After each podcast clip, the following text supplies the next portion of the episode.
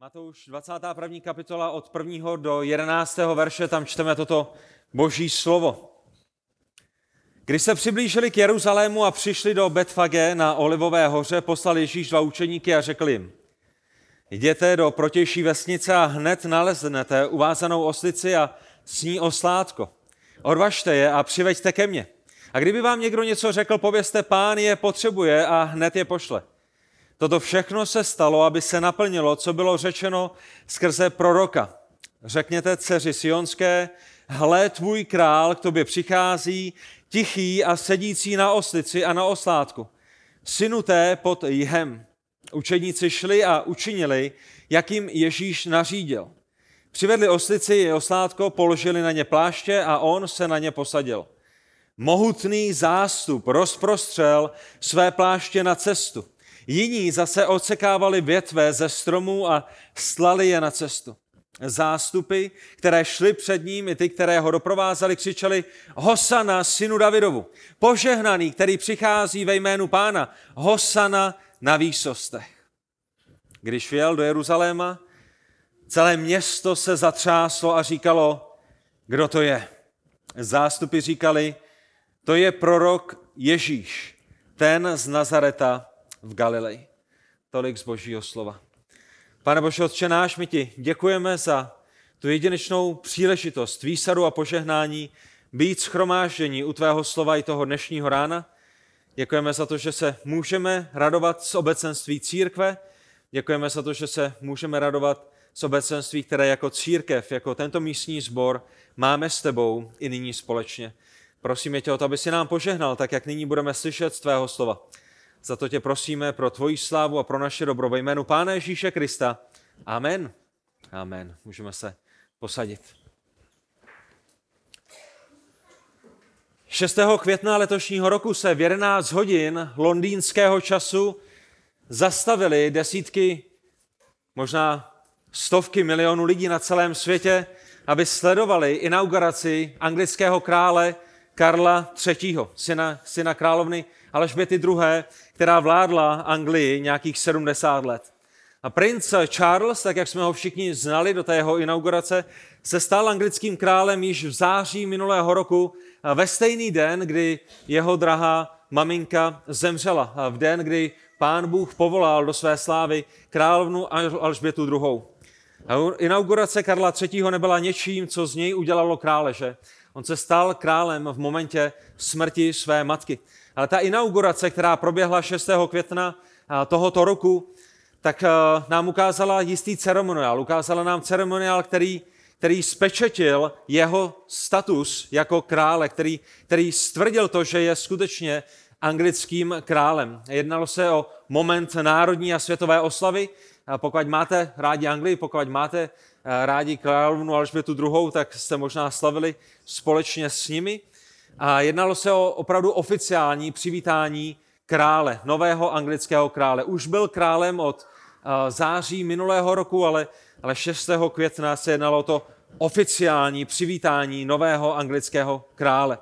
A tak inaugurace je momentem, který zbytku světa ukazuje, jak daný král plánuje vládnout svému světu. Je to, je to moment, ve kterém král se může prezentovat nejrůznějším způsobem a král si může vybrat nejrůznější symboly a nejrůznější znamení, které při té své inauguraci ukáže, proto aby světu ukázal, jak bude vládnout, na koho navazuje, v koho šlépě jich jde a aby už v momentě té jeho slavnostní korunovace lidé věděli, co je zhruba tak, bude po zbytek jeho života čekat. A pokud si vzpomenete na tu inauguraci, pokud jste ji sledovali stejně jako my, my jsme na to přišli celkem náhodou, ale jak jsme zjistili, že zrovna probíhá inaugurace, tak jsme ji zapli na internetu.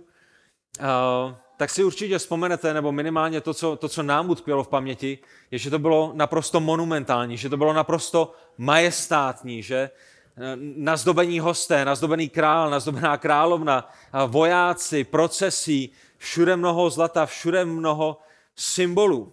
A bylo to naprosto dech beroucí, byl to, byl to naprosto dech beroucí způsob, který vyjadřoval důležitost krále Karla III. Že dalo by se říci, že samotná inaugurace nám ukazuje na to, jak, jak důležitý je samotný král a každý aspekt tohoto ceremoniálu měl nějaký význam, měl nějakou symboliku. Pokud jste z Prahy tak jako já, tak jste si akorát říkali, co to je, proč to je a proč mu dávají tohle do ruky a proč bere tamhle ten kalich a proč kolem něj dělají tyhle ty věci.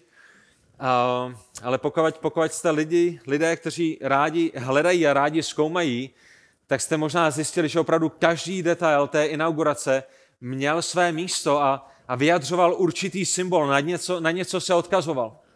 Já mám několik příkladů, který, kterými vám tohle chci ukázat, dokázat.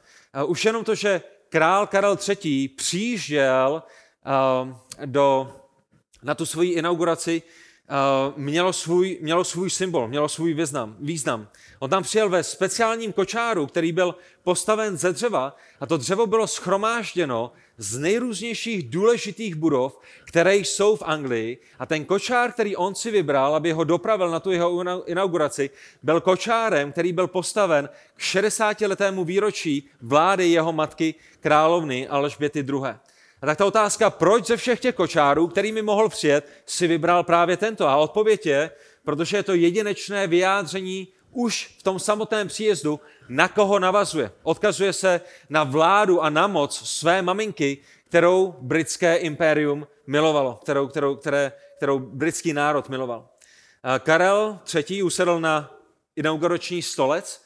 Možná si vzpomenete, že předtím, než ho posadil na ten královský stolec, tak seděl na takové zvláštní dřevěné židli, pod kterou je schován zvláštní kámen. A vy si říkáte, proč je na téhle staré, špinavé, eh, obroušené židli? A kdybyste to studovali, tak zjistíte, že ta židle, ten trůn, ten dřevěný trůn, je ze 13. století. Byl vyroben pro krále Edvarda I. a od té doby všichni králové a královny, kteří byli inaugurováni, seděli nejprve na tomto dřevěném stolci. A tak opět je to, je to hluboký význam, pokud, eh, pokud nejste lidé jako já, kterým je všechno jedno, a, ale je tam hluboký význam a je tam, je tam, je tam ukázání, kde, kde navazujete na, na mnoho staletí všech králů, kteří přišli před vámi. Jednu věc, kterou jste neviděli u krále Karla III. a kterou jste neviděli ani u královny Alžběty II., bylo, když byli pomazáni olejem. A v průběhu inaugurace je moment, kdy kdy uh, daná církevní osoba pomazává olejem uh, královnu nebo krále, ale, ale, ale oni, oni věří nebo to vnímají jako, jako skutek tak posvátný, že tento skutek není, uh, není pro lidi, není pro veřejnost, není proto, aby byl přenášen televizními kamerami. A tak, tak přijdou služebníci, kteří kolem krále nebo královny uh, rozprostřou zlatá plátna nebo určité zástavy a tam dochází k pomazání olejem. Je to jediná část, která není viditelná pro veřejnost, protože je enormně posvátným momentem, ale symbolizuje, že král je do úřadu zasvěcen samotným Bohem. Je, je, je, je, to, je to vyjádření lidu. My jsme si krále nezvolili, král nám byl dán samotným Bohem. Král také držel ve své ruce zlaté jablko, které bylo vyrobené v 17. století a, a symbolizuje jeho svrchovanou vládu. A na tom anglickém jablku byste viděli, že je rozděleno na, na, na tři části a ty, i ty tři části něco vyjadřují. Vyjadřují, že v 17. století, když, když bylo poprvé vyrobeno, tak anglický král vládl nad třemi kontinenty, které, které byly známy, nebo, nebo raději v té době existovaly tři kontinenty, které, které byly, byly známy. Potom dostal dvě žezla, přijal dvě žezla. Jedno žezlo bylo s křížem a symbolizovalo, že král má vládnout dobře a symbolizovalo, že jeho vláda je dočasná. A na druhém žezle, které přijal, byla holubice. A samozřejmě tato holubice, toto žezlo s holubicí vyjadřuje na jedné straně, že uh, král Karel, král Karel III. je nyní svrchovanou hlavou um, anglikánské církve a ta holubice na tom daném žezle symbolizuje Ducha Svatého. To znamená, máte zde inauguraci 6. května tohoto roku krále Karla III. a každá jedna část má svůj hluboký význam a v každé jedné části se král odkazuje na něco velice důležitého. Proč to zmiňujeme? Protože toho dnešního dne v 21. kapitole v 1. až 11. verši máme inauguraci krále králů, krále Ježíše Krista. A i ta jeho inaugurace, inaugurace Pána Ježíše Krista má hodně co vypovědět o tom, jakým králem on je. 21. kapitola Matoušova Evangelia otvírá finální týden Ježíšova života před křížem. Pokud jste s námi byli uplynulé dva roky v Matoušově evangelium, tak určitě víte, že Matouš věnoval první dvě kapitoly Ježíšovu narození a tomu, že Josef vzal Ježíše z Marí a utekli do Egypta, aby se skryli před Herodem, který chtěl Ježíše zabít. 19 kapitol potom následovalo, které se soustředily na službu, na tři roky služby Pána Ježíše Krista. S 21. kapitolou nyní Matouš stráví sedm kapitol, které zaměří na posledních sedm dní před Ježíšovým ukřižováním. A poslední kapitolu potom Matouš věnuje Ježíšovu fyzickému vzkříšení a skutečnosti toho, že Ježíš vyslal své učeníky do celého světa, aby Ježíšovi získávali další učeníky. A minulý týden my jsme viděli Ježíše v Jerichu, viděli jsme, jak má namířeno do Jeruzaléma, protože ví, že musí zemřít za hříchy všech těch, které přišel zachránit. A Ježíš ví, že se přiblížili Velikonoce, že se přiblížil čas Pesachu, ví, že bude obětován jako beránek boží a tak má namířeno do Jeruzaléma. Ví, že bude inaugurován, ví, že bude lidmi rozpoznán jako král. A ta první věc, kterou v dnešním textu vidíme, je Ježíšova příprava na jeho příchod do Jeruzaléma. První bod dnešního kázání, velice jednoduchý, příprava příchodu do Jeruzaléma. Král Ježíš se blíží k závěru své pozemské mise, že? Pán Ježíš, věčně existující druhá osoba Boží trojice, přidal ke svému božství lidství a mělo to nějaký záměr, mělo to nějaký cíl, byla zde nějaká mise, kterou on přišel naplnit. A tou misí bylo, aby žil dokonalý život na jedné straně, aby na druhé straně zemřel zástupnou smrtí za naše hříchy a těmito dvěmi skutky nám vyrobil spasení, které je potom stvrzeno v jeho vzkříšení, v jeho fyzickém vzkříšení třetího dne toho slavného nedělního rána, o kterém jsou Velikonoce týden před ukřižováním. Pán Ježíš se blíží k závěru své pozemské mise, přichází čas jeho příchodu do svatého města, do města, ve kterém byl chrám, ve kterém byl královský palác, ve kterém v minulosti byl trůn krále Davida, trůn jeho předka, trůn, na kterém král Ježíš má usednout a ze kterého má na věky vládnout svému lidu. A ta otázka, která před námi je, toho dnešního rána, je, jak Ježíš do Jeruzaléma přijde. Jaká bude jeho inaugurace, co, co vyjádří tím svým přístupem a svým příchodem. Jaký signál vyšle lidem, kteří budou provolávat Hosana, synu Davidovu. Přijede na bílém hřebci, přijede v nabískaném brnění, přijede s velkou korunou, která, která má 500 karátové diamanty, jako měla eh, koruna královny Alžběty, když ona byla korunována, inaugurována. Přijede se štítem, přijede s mečem, přijede s velkou armádou a, a setře nepřátele a vstoupí do Jeruzaléma. Tady je odpověď, kterou Matouš dává. První verš 21. kapitoly. Když se přiblížili Ježíš se svými učeníky a se zástupem, který šel společně s ním k Jeruzalému a přišli do Betfage na Olivové hoře, poslal Ježíš dva učedníky. A to první, čeho bych chtěl, abyste si všimli, je, že je to pán Ježíš, který iniciuje svoji inauguraci. Je to pán Ježíš, který vysílá své dva učedníky, aby šli do protější vesnice a vykonali tam, co tam vykonají. A, a ten důvod, proč je to důležité, že je to Ježíš, který iniciuje tyhle ty věci, je, protože i v dnešní době mezi našimi liberálními přáteli se traduje, že pán Ježíš sám neměl v plánu jít do Jeruzaléma, neměl v plánu zemřít na Golgatském kříži, že přišel pouze jako člověk, protože to jediné, kým byl, je, že byl člověkem a nebyl Bohem, a že jeho ukřižování bylo jednou velkou nehodou, bylo jedním velkým neštěstím. Že pán Ježíš jednoduše byl stržen davem, že byl přemožen davem, že, že dav se ho zmocnil a dav z něj udělal něco, co on nikdy sám ze sebe dělat nechtěl. Pokud se někdy setkáte s takovýmto s cestným názorem. Matouš 21. kapitola, první verš vám ukazuje, že pán Ježíš měl všechny věci ve svých rukou, věděl, kam jde, věděl, jaký je jeho plán, věděl, čeho je potřeba docílit a je to pán Ježíš, který inicioval svůj příchod do, do Jeruzaléma. A proto vysílá dva učedníky. A řekl jim ve druhém verši, jděte do protější vesnice, my nevíme, jak se ta vesnice jmenovala, nevíme, kde se nalézala. A pán Ježíš jim říká, a hned naleznete uvázanou oslici a s ní. Odvažte je, i oslici, i oslátko a přiveďte obě zvířata ke mně. A kdyby vám někdo něco řekl, povězte, pán je potřebuje a hned je pošle. A tak pán Ježíš povolává své dva učeníky, Posílá je do vesnice, aby přivedli oslici s jejím oslátkem.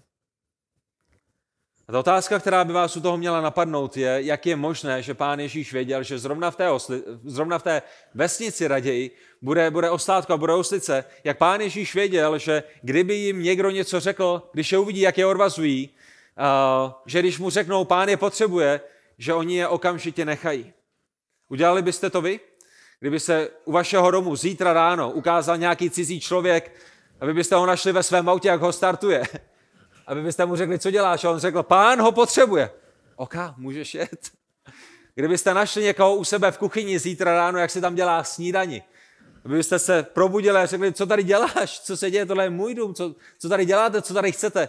Pán potřebuje snídaní. Oho, ještě ti přinesu vajíčka, ještě mi dovol, aby šel do Kauflandu nakoupit pár, pár rohlíků, aby, aby pán se měl dobře, kdo z vás by to udělal.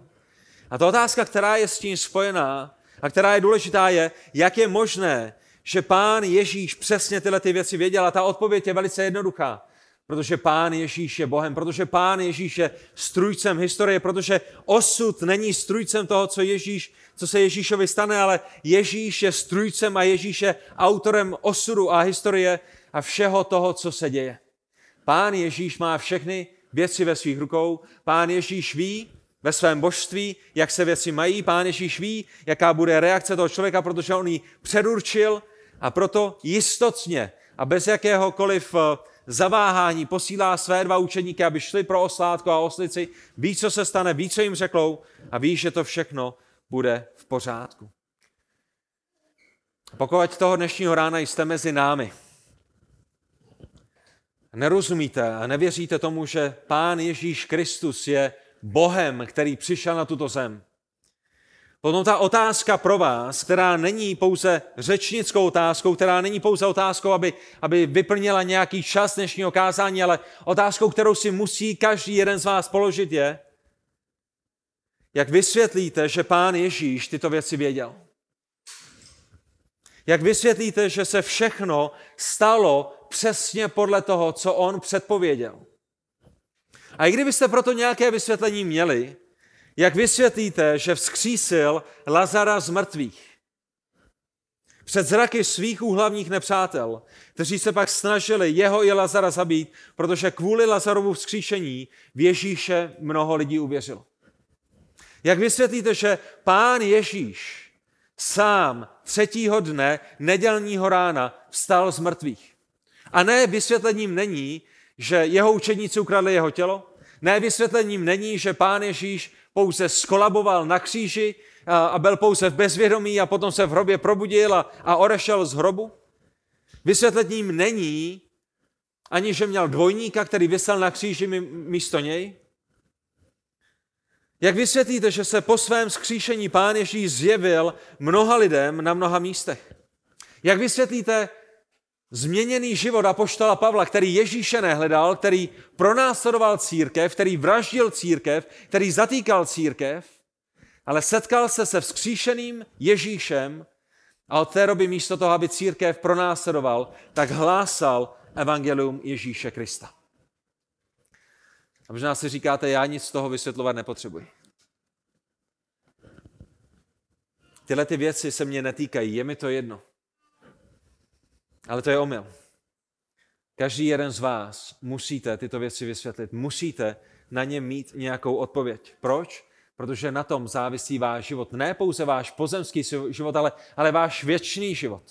Pokud pán Ježíš je Bohem, za kterého se prohlašoval, a on je, Potom po smrti přijde soud. Potom vy jako hříšníci nemáte, čím byste se ospravedlnili před svatým Bohem a vaší jedinou nadějí na tomto světě pro věčný život je, že budete usmířeni s Bohem Otcem skrze zástupnou oběť Pána Ježíše Krista. A Matoušovo evangelium vám znovu a znovu ukazuje, Ježíš je tím Bohem oznámeným a prorokovaným králem, který přišel, aby vykoupil svůj lid. Vložte svou naději v něj. Vzdejte se své píchy, vzdejte se své vzdorovitosti, vzdejte se svého hříchu a poklekněte před ním jako před králem králů, který je v té dnešní pasáži inaugurován.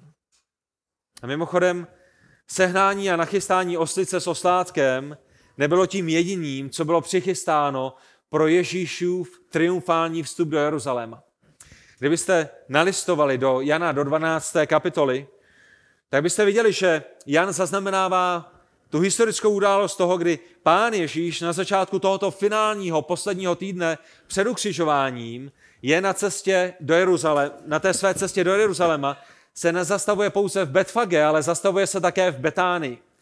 A vy víte, kdo bydlel v Betánii, že tam byla Marie, Marta a Lazar, Lazar, o kterém jsme právě mluvili. Lazar, kterého pán Ježíš čtvrtého dne, po tom, co Lazar zemřel, vzkřísil z mrtvých před zraky Ježíšových nepřátel, před zraky lidí, kteří Ježíše nenáviděli.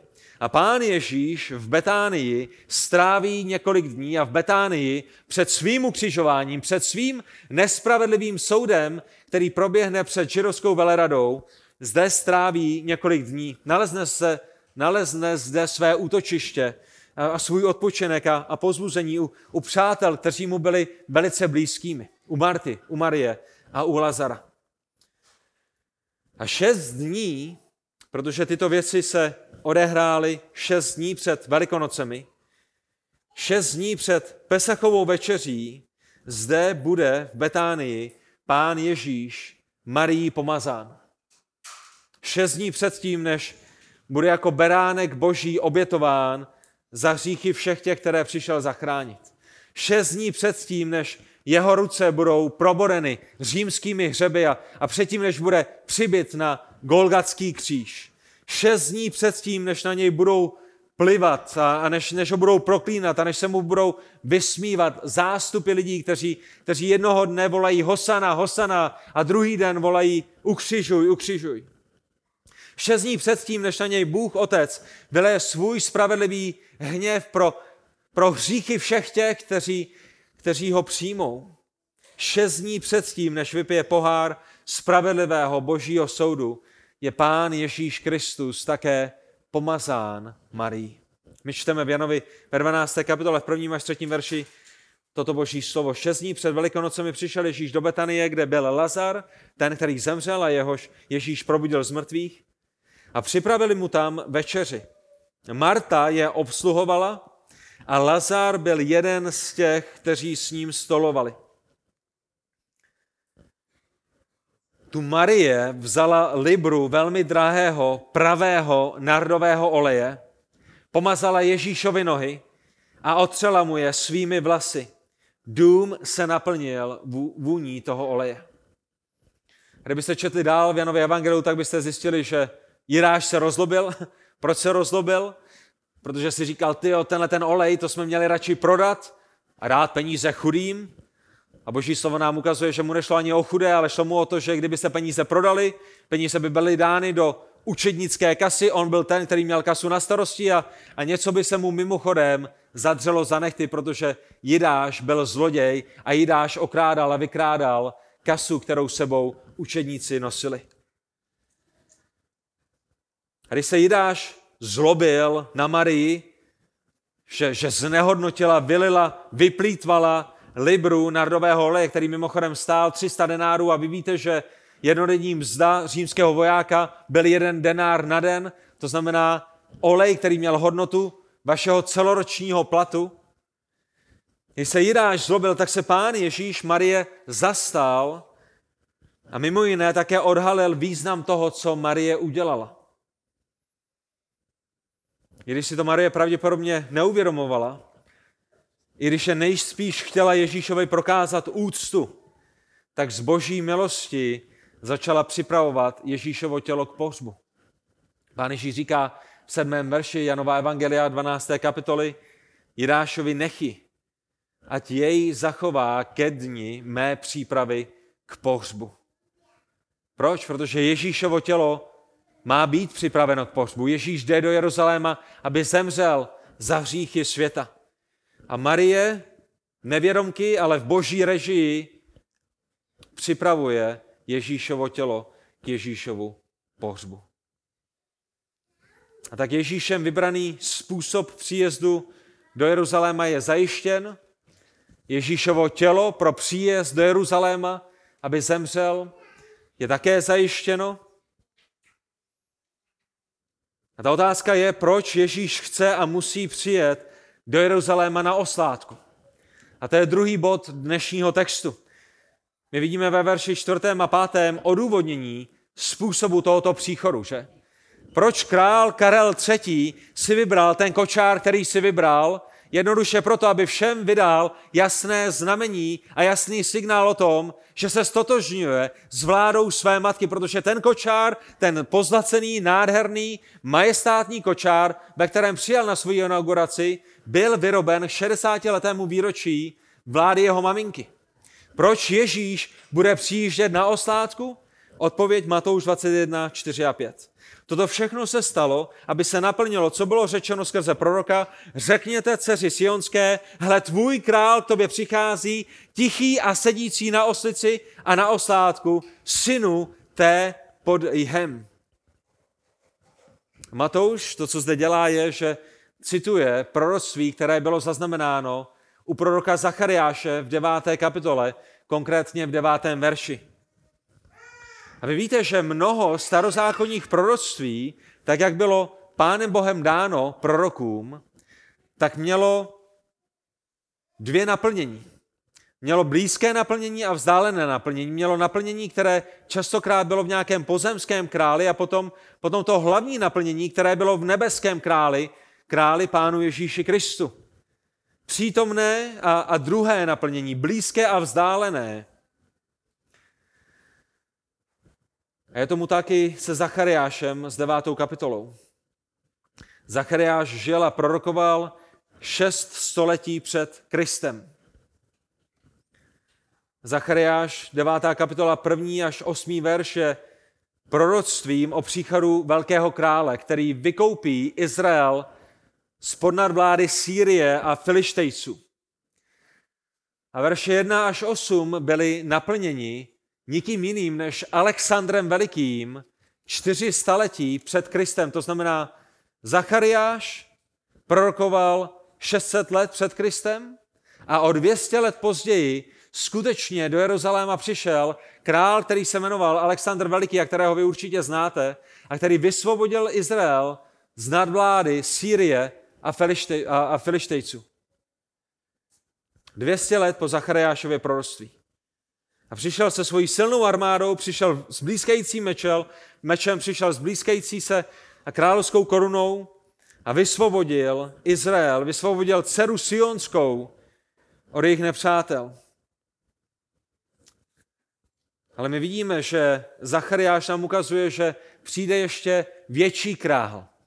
Ne, nenutně, že bude mít větší korunu, nenutně, že bude mít zářivější brnění, nenutně, že bude mít větší armádu, ale, ale bude větší král v tom, kým je, v tom, jaký je jeho charakter, v tom, v tom, jaká je jeho podstata a v tom, co vykoná. A všimněte si, jak tento větší a lepší král je popsán.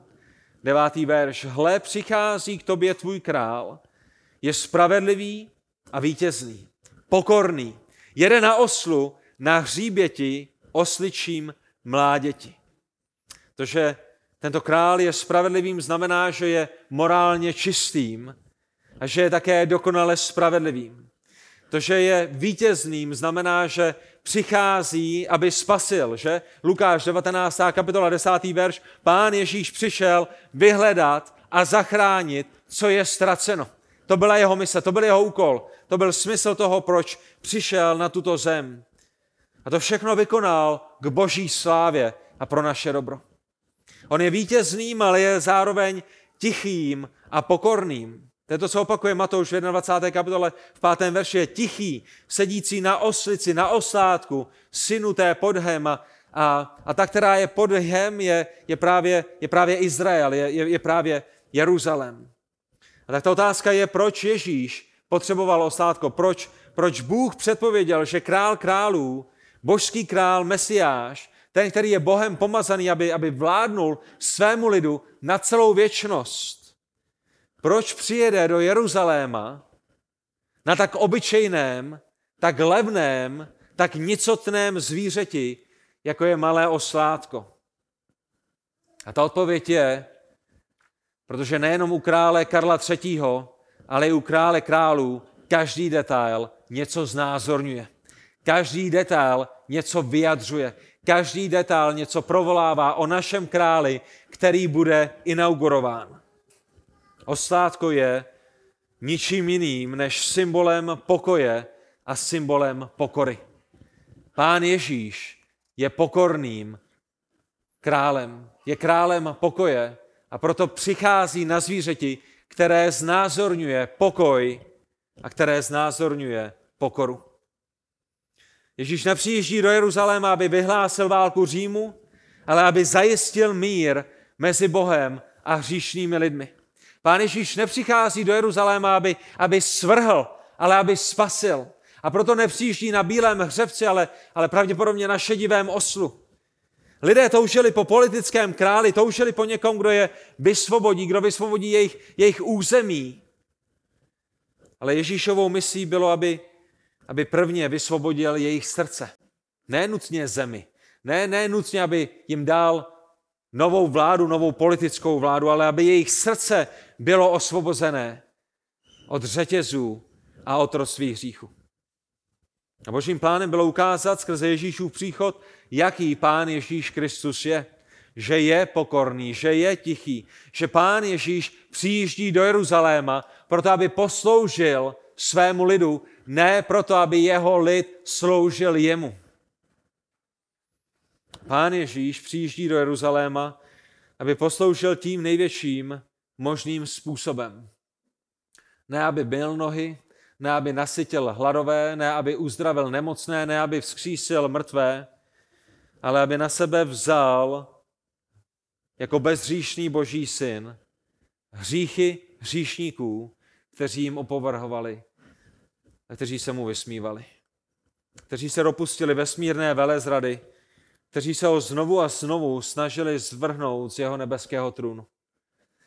Pán Ježíš přichází, aby sloužil. Pán Ježíš je pokorným. Pán Ježíš přichází v pokoji a přichází sjednat pokoj mezi svatým Bohem a hříšnými lidmi. Izajáš 53. kapitola 7. verš nám říká, že byl zdrcen náš Ježíš ale pokořil se a neotevřel ústa.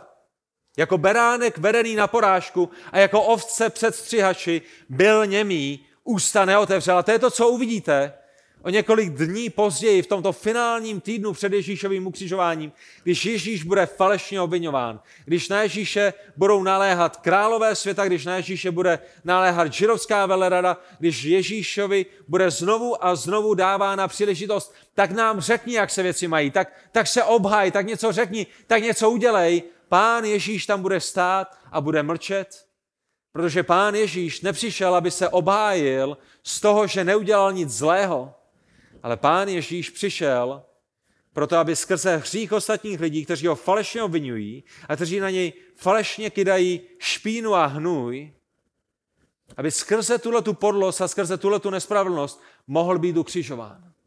Protože kdyby se obhájil a kdyby všem ukázal, že nic zlého neudělal, tak by nebyl způsob, jak by mohl zemřít na Golgatském kříži. A bez jeho zástupné smrti byste vy ani já nemohli být znovu zrozeni. A tak Ježíš přijíždí na oslátku. Proč? Protože to je způsob, který si Bůh vybral. Aby všem lidem ukázal, že je tichý, že je pokorný, že přichází v pokoji.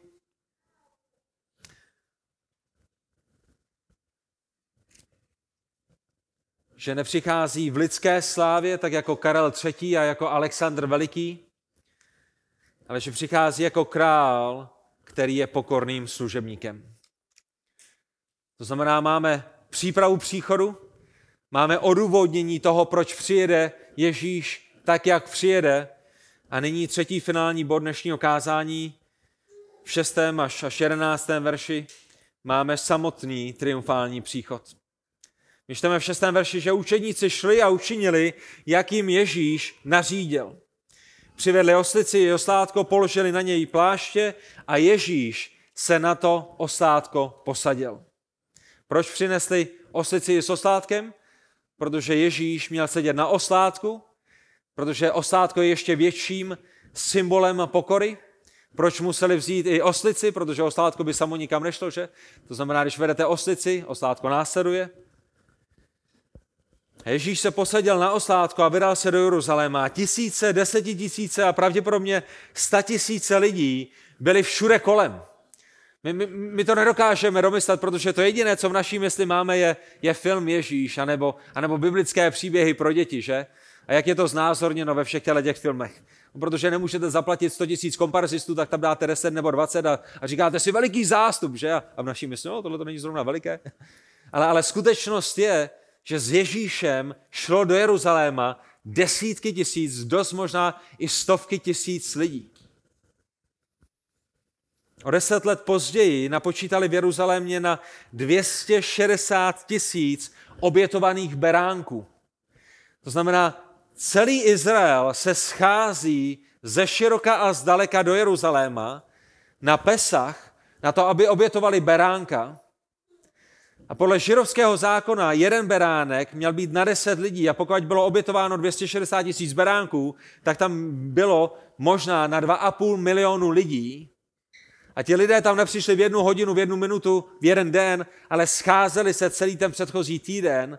A tak jsou to davy a zástupy a zacpaná D1 je legrací vůči tomu, co se dělo na všech těch příjezdových cestách do Jeruzaléma s tím mnohutným zástupem, který obklopuje Ježíše, tak jak přijíždí na oslátku. A tisíce, sta tisíce lidí jsou všude kolem, aby obětovali beránka za své hříchy. Přichází, aby obětovali zvířecího beránka, který pouze na krátkou dobu přikryje jejich hřích, ale v jejich středu je beránek boží, který jejich hřích plně sejme na konci tohoto týdne. Ježíš už kolem sebe má veliký zástup, ten veliký zástup se nabaluje, energie v davu stoupá, pokud jste byli někdy na fotbalovém zápase, už jenom jak se přibližujete na ten fotbalový stadion nebo na nějaký házenkářský stadion, tak lidi jdou v tom stejném úboru, skandují ta stejná hesla a vaše srdce, váš adrenalin začne, začne tepat, že? A už cítíte tu energii. A my čteme v 8. verši, mohutný zástup rozprostřel své pláště na cestu a jiní zase odsekávali větve ze stromů a stali je na cestu. A ta otázka znovu je, jaký to má význam, co to, co to symbolizuje, protože u Ježíšovy inaugurace, stejně jako u inaugurace každého jiného krále, každý detail hraje svoji roli. Proč to dělají? Když dávají své pláště na zem, tak tím vyjadřují svoji podřízenost. Oni, oni vyjadřují tím, že kladou své pláště pod, pod nohy oslice a oslátka, na kterém jede Ježíš, že vkládají sami sebe pod nohy jejich krále. Větve ze stromu, palmové ratolesti, neznamená, že mu hází klacky pod nohy, ale v té době a v kultuře Izraele to znamenalo vyjádření radosti. Je to symbol spasení. Když jste, když jste uřízli někde nějakou palmovou větev a, a začali jste jí mávat, tak to bylo vyjádření radosti, radosti nad vaším spasením, radosti nad vaším vykoupením a, a oni oslavují spasení a jsou nadšení a proto v devátém verši čteme, že zástupy, které šly před Ježíšem, i ty, které ho doprovázeli, křičeli Hosana synu Davidovu, požehnaný, který přichází ve jménu pána, Hosana na výsostech. A i to slovo Hosana znamená co? Co znamená Hosana? Co znamená Hosana, když, když zpíváme písně, ve kterých jsou ve kterých je slovo Hosana, to znamená zachráň nyní, že? Když vy zpíváte v nějaké písni Hosana nebo říkáte Hosana, tak říkáte, pane Bože, zachráň nyní, vykup nás nyní, spas nás nyní. Jediný problém, který měli lidé, kteří zpívali Hosana synu Davidovou, Hosana na výsostech je, že i když toužili po záchraně a toužili po spasení, tak nevolají po záchraně duší, ale záchraně od okupace. Rozuměli tomu, že Ježíš je králem, ale nerozuměli podstatě jeho království a jeho králování. Oni směřují do Jeruzaléma, aby slavili Pesach. Kdy byl Pesach ustanoven? Co jim měl Pesach připomínat? Odkud je pán Bůh vyvedl? Kde měli zabít beránka? Bylo to v Egyptě, že? To znamená, máte statisícový dav, který přichází do Jeruzaléma, aby oslavovali to, že Bůh v minulosti vyvedl Izrael z podnadvlády Egypta. A nyní přichází Ježíš, nyní přichází král, nyní přichází syn Davidův do Jeruzaléma na Velikonoce, na Pesach. A to první, co by se vám objevilo ve vaší mysli, je, i my tento rok budeme vyvedeni. A naše vyvedení bude vyvedení spod Říma, ne vyvedení spod říchu. Protože to jediné, na co jsou soustředění, je pozemské, ne duchovní, ne nebeské tak oni rozumí tomu, že Ježíš je mesiášem, chápou, že Ježíš je spasitelem. To je proč křičí Hosana synu Davidovu, požehnaný, který přichází ve jménu pána, Hosana na výsostech. Dalo by se říci, že právě v tenhle ten moment, právě v ten moment, kdy oni začínají volat tyto věci, pán Ježíš je inaugurován.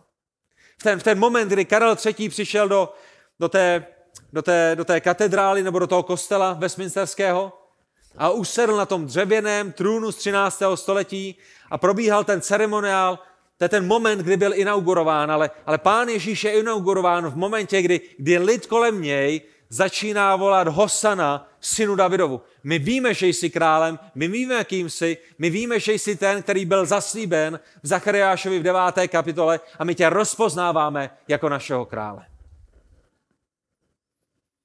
Právě v tento moment je jeho status jako krále stvrže, stvrzen, je veřejně viděn lidmi jako boží zaslíbený král. A to je o čem je Matoušovo evangelium, že? Matouš se zaměřuje ve svém evangeliu na Ježíše jako krále. Na začátku v první kapitole nám dal rodokmen krále. A zde je král Ježíš inaugurován. Proroctví ze Zachariáše je naplněno. Lidé ho rozpoznali a přijali jako syna Davidova který přichází ve jménu pána, ale nepřijali podstatu Ježíšova mesiářství. To, po čem toužili, je prosperita. To, po čem toužili, je svoboda, že jestli Ježíš doručí a dá nám to, co my po něm jako králi chceme, potom ho znovu zvolíme. A je to stejné v dnešní době, v naší zemi, je to stejné v Americe, je to stejné v Rusku. Co se děje před volbami? Co dělají politici před volbami? Zvýší vám platy, zvýší vám důchody, postaví vám nové chodníky. Proč? Protože když vám z vašich peněz opraví něco ve vašem městě a když vám z vašich peněz, které vy jim platíte, zvýší vaše platy, pokud jste ve státním sektoru, anebo vám zvýší důchody, tak ta naděje je co? Že budete znova volit. Pokud Ježíš přinese svobodu, pokud Ježíš nás baví Říma, pokud nás Ježíš tímhletím způsobem zaopatří a přinese prosperitu, potom ho budeme znova volit. Pokud ne, tak za týden budeme volat ukřižuj. Tak ta Ježíšova inaugurace je diametrálně odlišná od jakékoliv jiné inaugurace, kterou tento svět kdy viděl. Není to tak? Král králů, který přijíždí na oslátku, děláte si srandu? Tohle to má někdo brát vážně? A ten důvod, proč jeho inaugurace je diametrálně odlišná, je, protože on jako král je diametrálně odlišný od všech ostatních pozemských králů. Je diametrálně odlišný a jeho inaugurace je diametrálně odlišná od korunovace Karla III.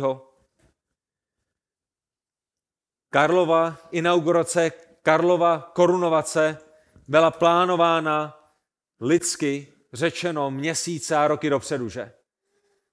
Anglie měla plán na to, co se stane, když královna Alžběta zemře a měla připravené, připraveno mnoho věcí, které, které se měly odehrát.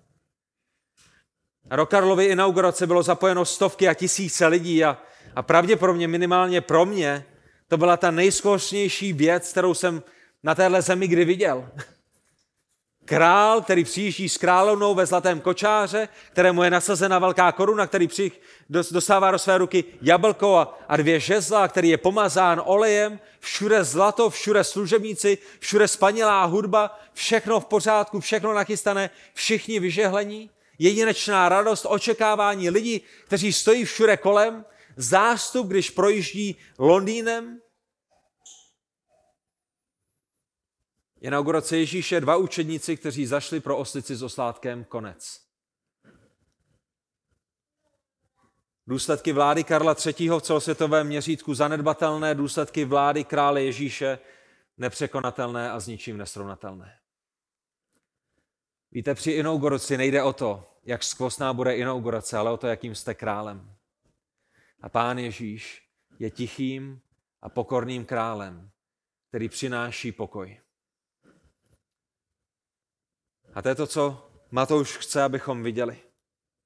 Abychom se radovali z toho, že máme krále, který nepřišel, aby si nechal vládnout, ale proto, aby, který nepřišel, aby si nechal sloužit, ale proto, aby, aby posloužil nám, hříšným lidem.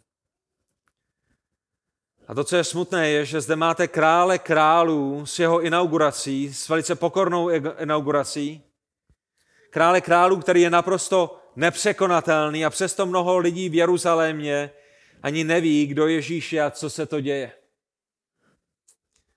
Kdybyste za někým přišli v Londýně a ukázali jim fotku krále Karla III., tak by řekl buď princ Charles nebo Karel III., nebo jo, toho už jsem někde viděl. Ale s Ježíšem, když vjel do Jeruzaléma, celé město se zatřáslo a říkalo, kdo to je. Zástupy říkali, to je prorok Ježíš, ten z Nazareta v Galileji. A takový Ježíše ve městě ani mnoho lidí nevědělo, kým je. Ta dobrá zpráva je, že Pán Ježíš Kristus, král králů, se jednoho dne vrátí. A opět je to zjevení 19. kapitola 11. verš, který nám říká, a uviděl jsem otevřené nebe v tom, jak apoštol Jan má vizi toho, co se stane. A hle, bílý kůň a ten, kdo na něm seděl, se jmenoval věrný a pravý, a pravý a spravedlivě soudí a bojuje. A my víme, že až se král Ježíš vrátí, tak jak nám to zaznamenává list Filipským 2. kapitola 10. a 11. verš, tak se každé koleno před ním skloní. A každý jazyk vyzná, že Ježíš Kristus je pán.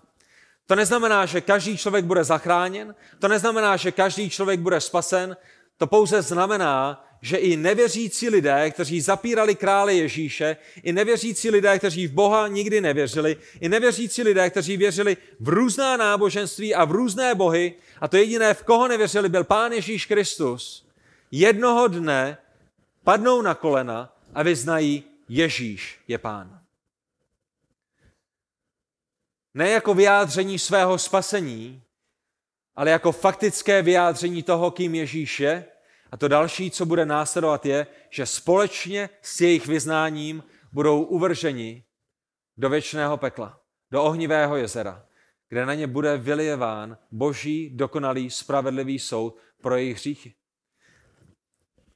A i pro jejich hříchy toho, že měli znovu a znovu šanci pokleknout před králem Ježíšem, ale neučinili to.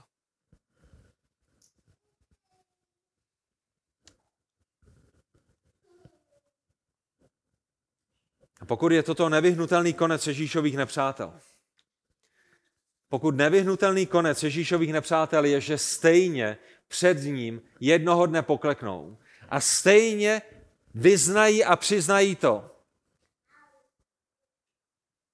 co tak zatvrzoluje, zapírají ve svém životě. Že Ježíš je pánem, že je králem, že boží slovo má pravdu, že Ježíš měl pravdu, když se prohlašoval za Boha,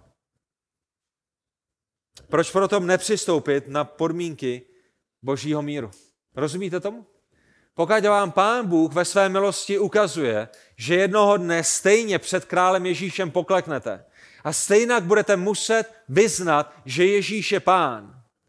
Proč byste to dělali ke svému soudu? Proč byste před ním nepoklekli už dnes pro své spasení? Nevidíte snad i dnešního rána Ježíšovu lásku a Ježíšovo milostrdenství? Když přichází do Jeruzaléma proto, aby byl ukřižován a zemřel za hříchy všech těch, kteří se provinili proti Bohu. Aby mohl usmířit hříšné lidi se svatým Bohem a dát jim to, co si nezaslouží. Dát jim milost Boží tom, že budou moci znát svého Boha ne jako soudce, ale jako spasitele a být s ním na věky. Není to, není to jeho dobrota, která vás dnešního rána bere k pokání. A mojí modlitbou a mojí nadějí je, že ano. Je to zjevení 5. kapitola 12. až 13. verš, který nám ukazuje, jak slavný Ježíš, jak slavná jeho korunovace je v nebesích. Zde na zemi jeho inaugurace, korunovace, byla velice prostou, byla velice obyčejnou, nebyla spanilou, ale je to ve zjevení 5. kapitole, kde vidíme, jakou slávu přijímá náš král v nebesích. Hoden je zberánek, ten zabitý, přijmout tu moc a bohatství, moudrost, sílu a úctu, slávu a dobrořečení. To je nová píseň, kterou zpívají andělé a bytosti, které jsou schromážděni v nebesích kolem božího trůnu a kolem beránka, který byl zabit, ale který byl také vzkříšen. A všechno stvoření ve 13. verši, které je v nebi, na zemi, pod zemí i na moři, všechno, co je v nich, jsem slyšel volat, tomu jenž sedí na trůnu a beránkovi dobrořečení, úcta, sláva i moc na věky věků. A to jejich vyznání je skutečné, to jejich vyznání je pravdivé, to jejich vyznání není pouze slovy, ale jsou to slova, která vyjadřují, že oni skutečně z boží milosti rozumí tomu, kým Ježíš je, tomu, proč Ježíš přišel, tomu, co Pán Ježíš Kristus vykonal. A stojí tváří v tvář jejich spasiteli, pokud jsou to lidé, pokud to nejsou andělé. Říkají tomu, jenž sedí na trůnu a beránkovi dobrořečení, úcta, sláva i moc na věky věků. Proč? Protože on je pokorným spasitelem. On je služebníkem, on je králem, který je služebníkem, který nás přišel zachránit a vykoupit. Pane Bože, Otče náš, my ti děkujeme za tvé slovo, děkujeme ti, Bože, za to, že máme pokorného spasitele v Pánu Ježíši Kristu. Děkujeme za to, co On vykonal pro naše spasení. Pane Bože, i kdybychom toho dnešního rána neměli, neměli za co prosit, tak máme mnoho věcí, za které tě můžeme oslavit. Počínaje tvým majestátním charakterem. Bože, jak tě i toho dnešního rána chceme slavit za to, že jsi svrchovaným Bohem, který má všechno ve svých rukou. Jak tě chceme slavit a děkovat ti za to, že jsi dobrým, milosrdným, láskyplným Bohem, který se slitovává nad hříšníky. Jak jsme vděční, jak tě chceme oslavovat za to, že jsi všemohoucím a vševěroucím a všudy přítomným, že nejsme nikdy sami, že ty znáš myšlenky našeho srdce. Jak tě chceme slavit za to, že ty jsi soucitným Bohem, který, který ví, čím procházíme a, a posiluje nás v našich zkouškách a v našich těžkostech. Bože, jak jsme ti vděčnými za, za to, že jsi nám dal život. Jak jsme ti vděčnými, že jsi poslal někoho, kdo s námi sdílel evangelium. Jak jsme ti vděčnými za to, že jsi nás znovu zrodil. Jak jsme ti vděčnými za to, že jsi nám dal společenství bratří a sester, že nemusíme toho dnešního dne být někde ve vězení nebo někde na pustém ostrově, ale že, že se můžeme hradovat s dalšími věřícími, kteří tě milují, kteří tě touží ostavit, kteří tě touží následovat a, a kteří se těší na to, že jednoho dne tě uvidí tváří v tvář takového, jaký jsi. Bože, jak jsme věčnými, že si ustanovili tento místní sbor, jak jsme vděčnými za to, že ty jsi pastýřem i tohoto místního sboru, tím svrchovaným pastýřem své církve. Jak jsme vděčnými tobě, Bože, za to, že i, i na dalších místech České republiky máš křesťany a sbory, které hlásají tvé slovo a kteří se tě své milosti snaží následovat. Ano, Bože, my tě prosíme o to, aby si dal povstat dalším bratřím, kteří by šli a zvěstovali tvé slovo dále. Přemýšlíme o bratrech a sestrách z našeho sboru, v jejich městech není žádný, žádný biblický sbor, ať už je to náměšť, ať už jsou to další vesnice, ať už je to Břeclav a další místa. Bože, prosíme tě o to, aby si dal postat dalším bratřím, kteří, kteří zapřou sami sebe, s kterým nepůjde možná o jejich kariéru, ale budou toužit zvěstovat tvé evangelium, ať už při zaměstnání, nebo jako svoji plnočasovou službu. Prosíme tě o to, aby si povolal mnohé, protože žen je velká, ale dělníků je málo. Bože, prosíme tě o to, aby si povolal mnohé i z našeho sboru, i z našeho společenství. Aby i města, která byly zmíněna, mohly mít misijní stanice, aby mohly mít své místní sbory, ve kterých bude zvěstováno evangelium. Aby byly majákem uprostřed temného světa, který tě nezná. Takže prosím tě za ty drahé ovečky, které se schromáždily na tomto místě dnešního rána, aby si je pozbudil, aby si je potěšil, aby si je budoval, aby si je chránil, aby si je posvěcoval, aby jsme mohli být církví, která je nádherná. Ne pro naši slávu, ne proto, abychom my si mohli budovat své ego, ne proto, aby my jsme se mohli vytahovat a být pišnými, ale proto, proto abychom žili tak, jak ty chceš, abychom žili ke tvojí slávě pro dobro tohoto světa. Za to tě prosíme ve jménu Pána Ježíše Krista.